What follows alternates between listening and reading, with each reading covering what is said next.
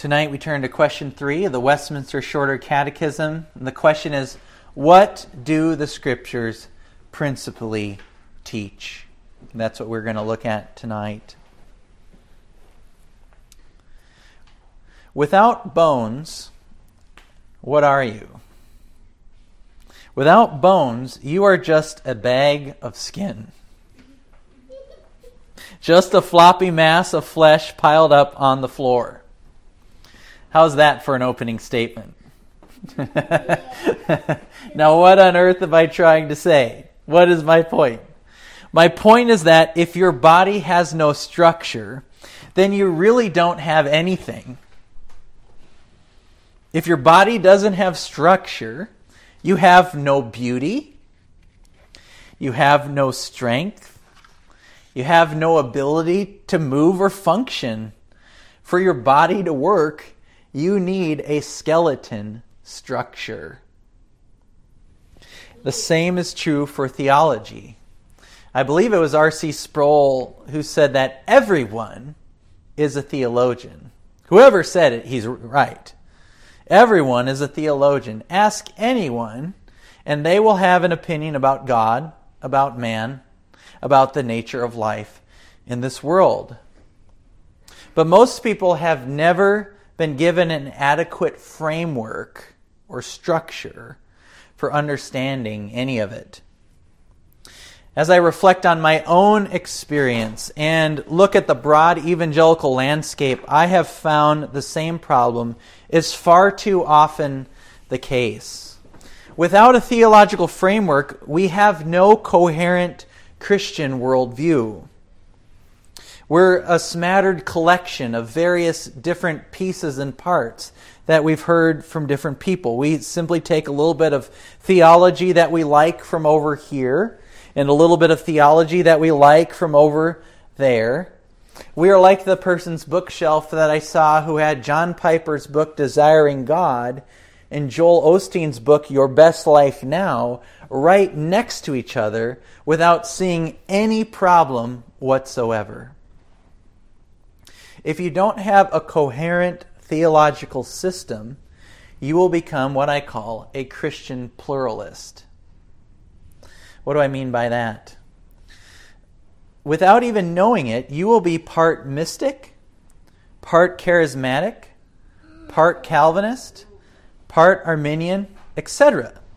To use myself as an example, before the age of 21, I was a Calvinian. That's my own created label.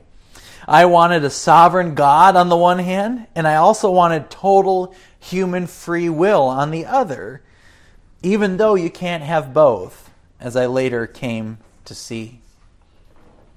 And because I had an insufficient theological framework, I did not have the ability to see the own, my own logical inconsistencies in my theology.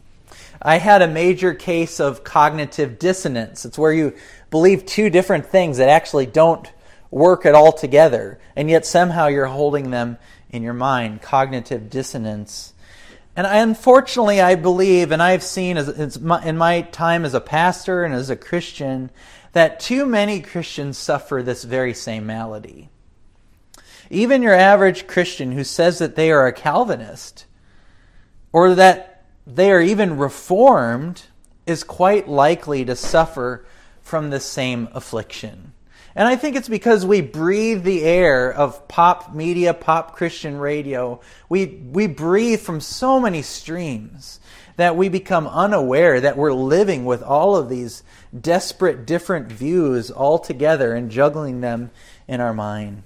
And so, really, the average evangelical in the West, from my experience, likes a little bit of Reformed theology in their preaching a little bit of Baptist or individualistic theology in their sacraments, a little bit of charismatic and revivalist theology in their worship, a little bit of Arminian theology in what they say you need to do in order to get people into church, and a little bit of prosperity theology in how they live throughout the week.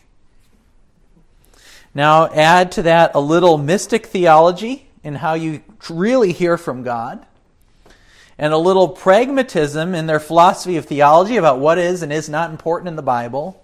and in the Christian life. And I think you've pretty much nailed the picture of your average Western Christian.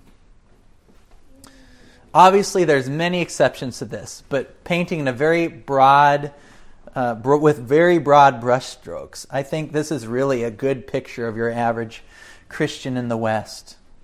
Such a person likes to listen to this online preacher here and that online preacher there, and they have almost no awareness that the two theological systems from which these preachers preach are uh, completely, in many cases, incompatible.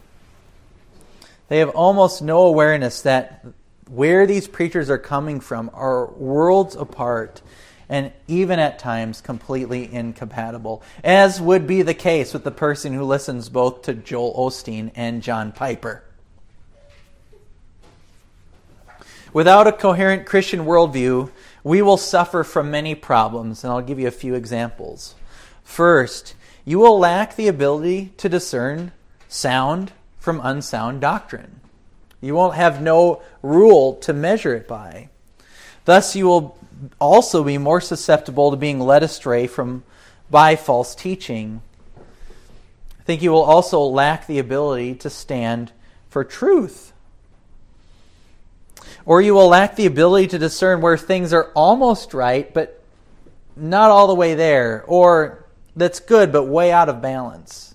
You're going to be an unbalanced Christian. You won't have that discernment that you need to filter all of the messages that are coming at you. Second, and somewhat related, you will be overly dependent on spiritual authority figures. You're going to be over dependent on what this person or that person says in order to know what is true. Your beliefs about the Bible and theology will become more shaped by personalities who tell you about the Bible than the Bible itself. You may even find yourself being further confused by authority figures who might be pulling you in completely different directions. And so you live a kind of schizophrenic Christian life. Third, you will most likely be living in a way that is inconsistent with the gospel. Maybe even a way that is incompatible with it. This is something that your peers, and I can tell you from personal experience, your children will notice. They will notice if you have them. It is a sad fact indeed that too many children have walked away from the faith because of the hypocrisy of quote unquote Christians who profess the gospel but who live like the world. Sadly, too many people are ineffective in their spiritual life because they lack a sufficient theological structure. So they are like the bag of flesh lying on the floor without any bones. Indeed, we need to understand that the beauty of the Christian life, the beauty, what makes the Christian life beautiful, is the coherent Christian worldview out of which that life operates. It's the beautiful Christian life is the one that lives in a way that Monday to Saturday matches the way you worship on Sunday. For the Lord is not just the Lord of the Lord's day, He is the Lord of every day. So, fourth and finally, without a coherent Christian worldview, it will be very difficult to parent your children. It'll be very difficult to parent your children in the fear and admonition of the Lord. In fact, without your own coherent Christian worldview, it is utterly impossible to give one to your children. Indeed, you might be training your children more for the world and the devil than for God if you do not have a coherent Christian worldview.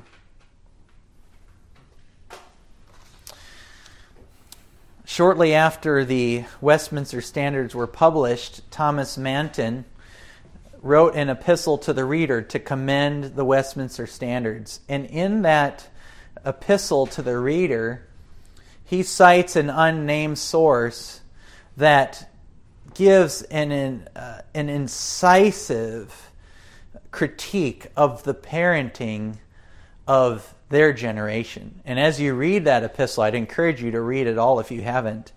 When you read that epistle, he could be speaking to the present day. And on this point of raising children more for the world and the devil than for God, all the while saying you're a Christian and that you're raising Christian children, Thomas Manton includes this incisive quote. Uh, and he says, They offer their children to God in baptism and there they promise to teach them the doctrine of the gospel and bring them up in the nurture of the Lord.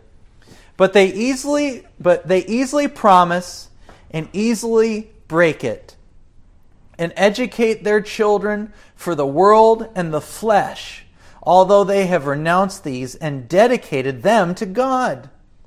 This covenant breaking with God and betraying the souls of their children to the devil must lie heavy on them here or hereafter.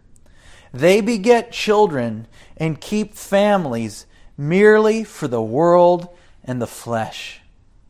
But little consider what a charge is committed to them and what it is to bring up a child for God and govern a family as a sanctified society. Therefore, beloved, by way of this long introduction and giving you these four points on why we need a coherent Christian worldview, if you want to live out of such a worldview, you need to have a sound and consistent theological structure upon which your life is built. Friends, the Bible is not illogical. The Bible is not incoherent or inconsistent. Therefore, we need a theological system that reflects the logic and consistency of the Bible. We need a theological system that is also logical, coherent, and consistent. And we have such a system in the Westminster Standards. And I would commend it to you wholeheartedly for your sake, for your church's sake, and for the life of future generations, and not the least of which for your own children, for our children. So, as we unpack question three of the shorter catechism, we find such a structure. And it's a structure that's going to lead us to a bigger structure. Here we find the structure for the Christian worldview. What we are going to look at tonight is how question three serves as a mega structure for the entire catechism. Question three divides the catechism into two parts. As we look at these two parts, I'm also going to give you a structural overview of each section of the catechism.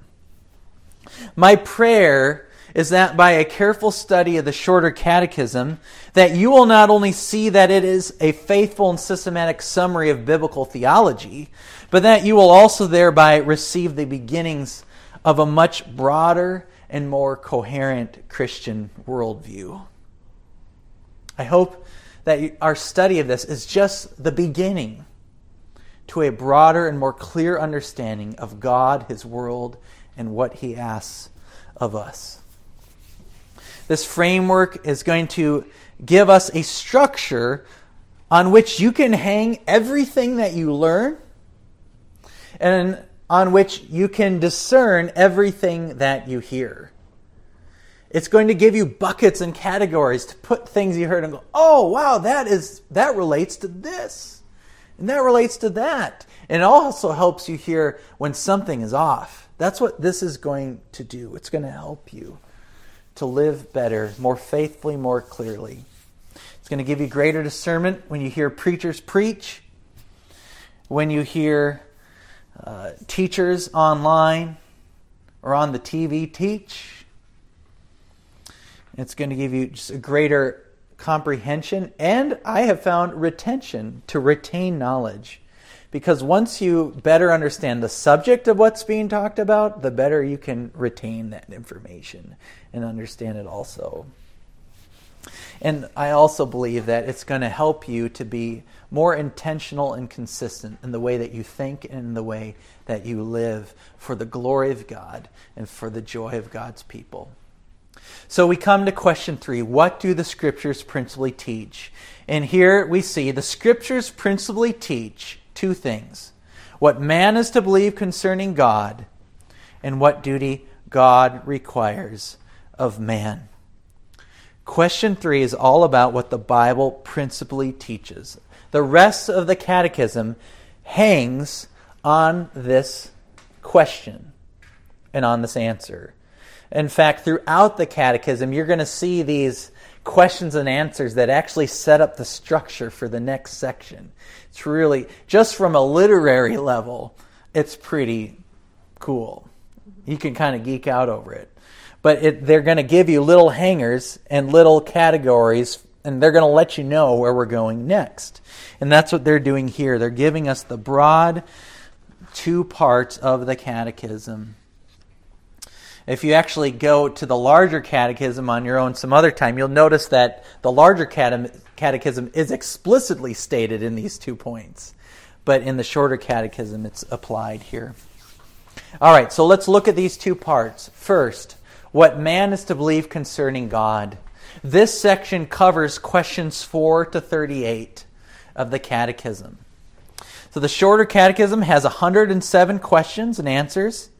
And without a structural roadmap, I find that it can be a little bit confusing or overwhelming to kind of know where you are and where you're going. And actually, your, your ability to remember and understand and appreciate each section of the catechism actually comes from understanding the, the whole, the map, the map, the pathway of the whole.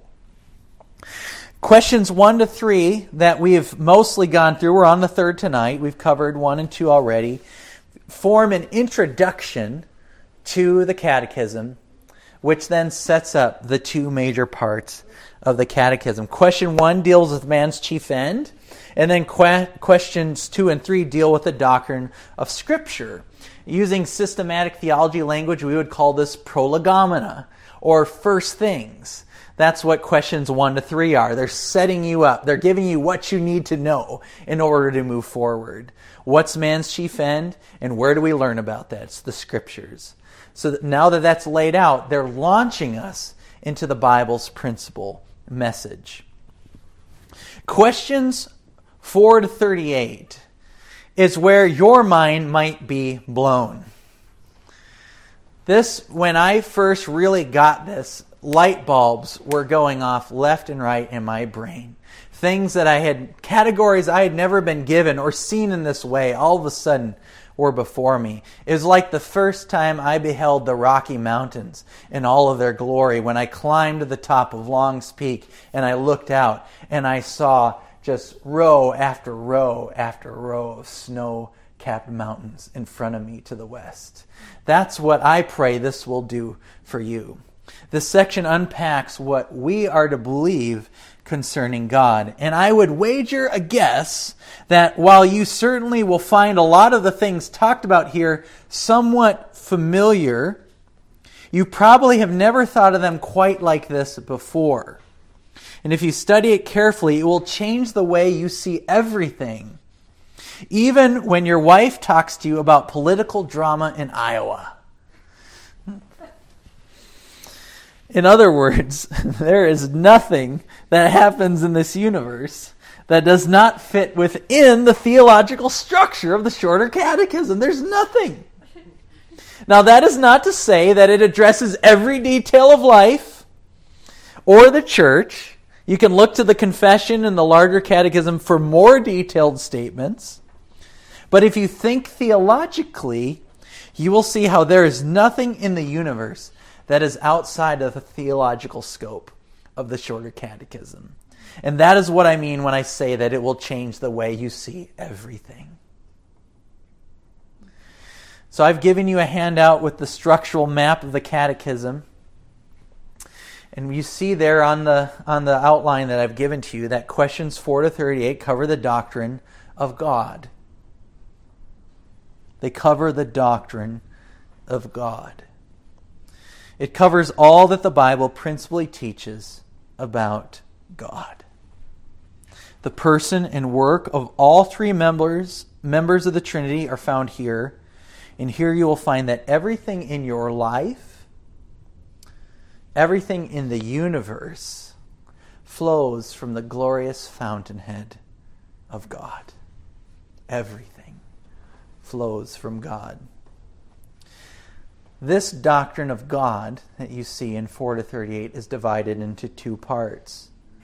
4 to 6 cover the nature of God and questions 7 to 38 cover his work, or what the Catechism calls his decrees. The decrees of God. If you look carefully at the structure of this section, you will note the powerful truth that everything in the universe flows from God. Everything flows from God. This, to me, is a theological masterstroke from the pens of the Westminster Divines. They show how everything flows from God in the structure and outline of the Catechism. Look at it there before you. This section includes the usual systematic theology subjects like the doctrine of God, creation, man, sin, and salvation. But what makes the Westminster theology unique is the manner in which they organize these doctrines. First, as I have already stated, the structure shows that they view all of these theological subjects as subcategories to the doctrine of God. Normally, you're going to have chapter 1, doctrine of God, chapter 2, doctrine of Scripture, or maybe you'll get Scripture first, then God, and then you go man, and then sin, and then you go Christ, you go on, and so forth. But what they show is that all of these things flow underneath as subcategories of the doctrine of God. They're not separate, they all flow out of the fountainhead of deity. I will give you another example of the uniqueness of Westminster theology in this section. Look at the doctrine of providence.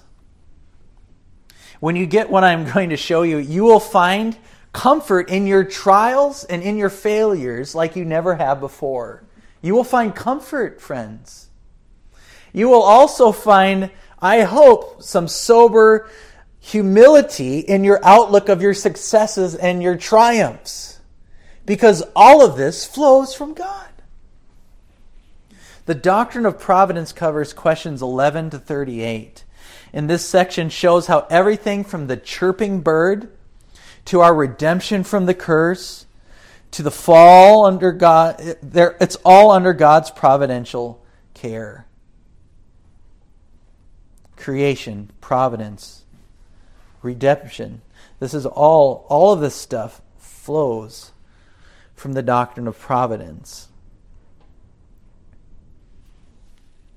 Everything that happens in your life, everything that happens in this universe, flows from the providence of God. It's directed by the providence of God. That excludes nothing. There are no exceptions. Take this up a notch. Note how questions 7 to 38 flow out of God's decrees. That means that everything in the universe happens by the decree of God. Now, you are going to need to wrestle with that idea, especially if you're just starting to wrestle with the doctrines of grace and of this idea that God is sovereign over the affairs of men, over people, over nations. You're going to need to wrestle with it, read the scripture on it. But when you come to see it, you will find comfort, security, and I hope also humility like you never have before but you will there find rest and security and peace, both in the trials and the joys of your life. Here's one more example. Take a look at the doctrine of the Holy Spirit. And you might say, I don't see a doctrine of the Holy Spirit. Where is it? Well, questions four and six deal with the nature of the Spirit, as the Spirit is a person in the Godhead. But what is not clear from just looking at an overview, but once you read it for yourself, the catechism you'll see is very clear. Questions 29 to 38 deal with the work of the Holy Spirit. It's a huge section of the catechism. This section is called the application of redemption. Here you will come to see the principal work of the Holy Spirit. Now, occasionally, Reformed theology has been accused of having no doctrine of the Spirit. They'll say it's just you're just Christ centered or you're just word centered. You have the word, but we have the Spirit.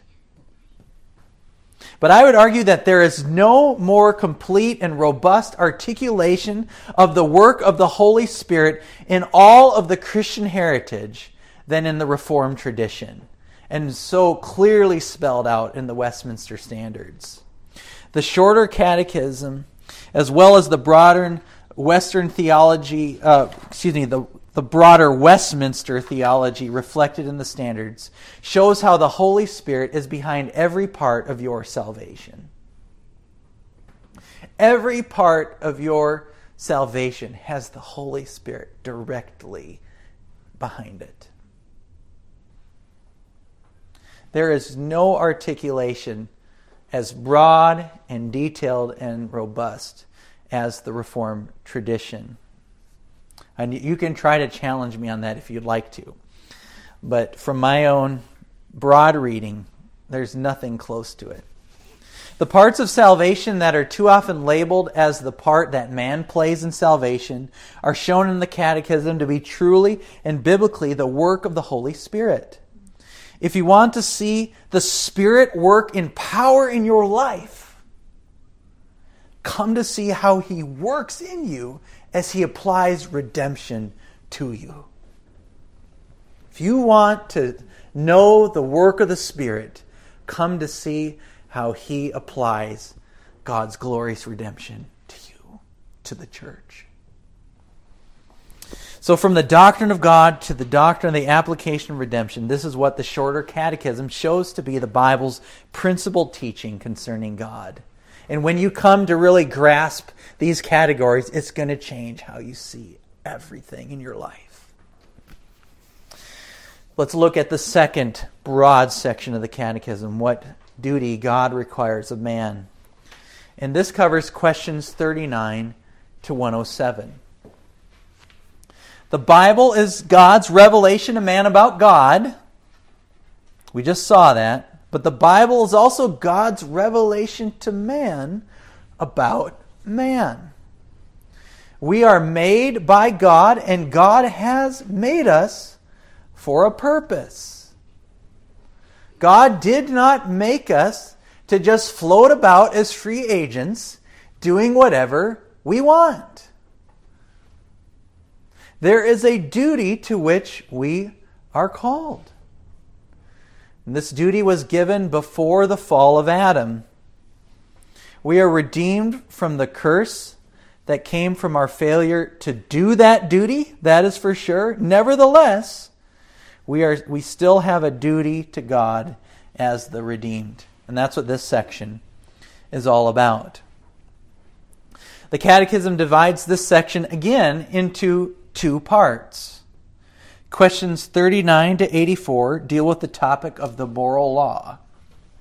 Questions 85 to 107 deal with the means of grace. And if I might just interject here with a comment, I would say that this section is probably the most neglected section in the broad Christian church.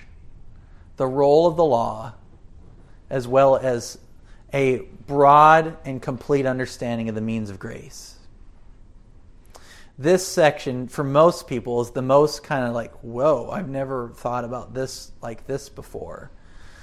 It's a really profound section of the catechism.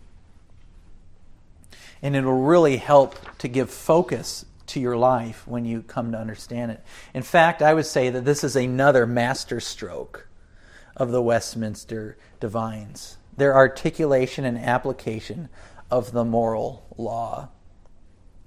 Now, they are not pulling this out of thin air. They're getting it from the Bible. You just see loads of proof texts attached to this section. They're showing how it can what can, it connects to what Scripture is actually teaching. And what they show is that the moral law is man's eternal duty. The moral law wasn't just something that was required for a time and then has fallen away. They show it's man's eternal duty to God, even though we need to be redeemed from our failure to do that duty. Nevertheless, it is man's eternal duty. Paul tells us in Romans 2:15 that the law of God is written on every heart. Even the Gentiles who did not have the law of Moses. That means that all the way back to Adam, the moral law was there. It was on his heart. It was in his conscience. The Catechism is going to go on to show how the Ten Commandments are the summary form of the moral law. The moral law existed before the Ten Commandments, but the Ten Commandments are God's summary of the moral, uh, moral law. It's God's summary of that moral law that preexisted the right, the formal writing of the Ten Commandments. And we do not have time to go into it at this point, but if you scan the proof texts, the biblical references under each commandment in the Catechism, you will see how the Catechism shows both from the Old Testament and the New Testament how the Ten Commandments summarize the entire moral law. Everything that was taught through Moses and everything that was taught by Christ and his apostles can be summarized and fall under a section of the Ten Commandments. It is a masterstroke of the divines to articulate it and show it so clearly this way. The Ten Commandments summarize the entire moral law for God's people before and after the cross. It wasn't just something for God's Old Testament people, it's something for God's New Testament people too. But now in the Catechism comes the gospel. In both sections of the Catechism, it is crystal clear that man is a hopeless sinner. It is crystal clear that we have utterly and daily failed to do our duty that there is no way that we can fulfill the law of God in such a way that God will be pleased with us. The Catechism is crystal clear on that. Every person stands condemned by the law to the wrath of God. We are condemned by the law to suffer God's wrath because we have failed miserably at keeping it. But after that, in both of these major sections of the Catechism, section 1 and 2, what man is to believe concerning God and what duty God requires of man, each section clearly shows that Christ is our way out. Christ is our Redeemer. Capital R. If you want to know the duty that God requires of you as a sinner, hopelessly condemned, you're going to want to study the section on the means of grace, which is the second part of the second section here. The second part of what duty God requires of man. This section concludes the catechism and covers questions 85 to 107. And here we see that faith and repentance are the means of escaping God's wrath and curse. We see that at the start of this subsection in questions 85 to 87. Then we see yet another unique contribution or masterstroke from the Westminster Divines. The Catechism shows from the Bible how the outward and ordinary means of grace that God uses to redeem us are the Word, the sacraments, and prayer. Indeed, you can summarize really the Protestant tradition of the, the doctrine of the church in respect to what the church is to do with these three things. If you want to recognize a visible church, it'll be where the word is faithfully preached, where the sacraments are faithfully practiced. That would also include discipline when you bind somebody from the sacraments, church discipline, as well as the church that gathers to pray. In all of this, it is God alone who saves. We call these the means of grace, but these are God's means, and it is God alone who saves us. In this way, the shorter catechism really is historic Protestant theology in summary form. We are saved by grace alone, through faith alone, in Christ alone, as revealed by Scripture alone, to the glory of God alone. Amen and amen. This is grace alone theology articulated in catechism form. So the Bible shows us that God uses means like the Word like the sacraments and prayer, to bring us to faith, to nourish us, and to sanctify his people, and indeed to persevere us in the faith to the end, till Christ returns. So, as we move forward in our study, I pray that you are here to learn how to see and how to savor God's glory. And I do pray that you are here to learn how to live more faithfully in light of that. I pray that your study of this catechism will be a whole, will open a whole new door of Christian living in which you can see and savor the glory of God, in which you can share that glory of God with others, in which you can live more faithfully and more intentionally your life as a Christian to God's glory. And that you will find your greatest joy in these things. I pray that, to use the words of Paul, that by this study you will learn how to walk worthy of the gospel to which you have been called, worthy of the gospel to which you have received. What I personally cherish about the shorter catechism is that it teaches us from the Bible that God is big. God's really big. We are small. in the glory of God in the gospel of Jesus Christ is at the heart of it all. In the shorter catechism, we find a faithful and systematic summary of biblical theology Study the Catechism, my friends, and you will receive the beginnings of a much broader and more coherent and consistent Christian worldview. I pray that it will bring you more beauty in your life, that it will bring more beauty to your family, to your church, and to your witness in the world. Now, finally, to the degree that the shorter catechism is biblically faithful, that's always the question to the degree, because these are human fallible writings. To the degree that the shorter catechism is biblically faithful, and I believe that it is, may it lead us by example to read the Bible with greater zeal to see God's glory and grace in everything. That's my prayer. It will lead you to see with greater zeal to see his splendor, his beauty, and everything from the waves in the fjord outside the window to the bird flying in the breeze to the problem you're facing at work to the hardship in your family.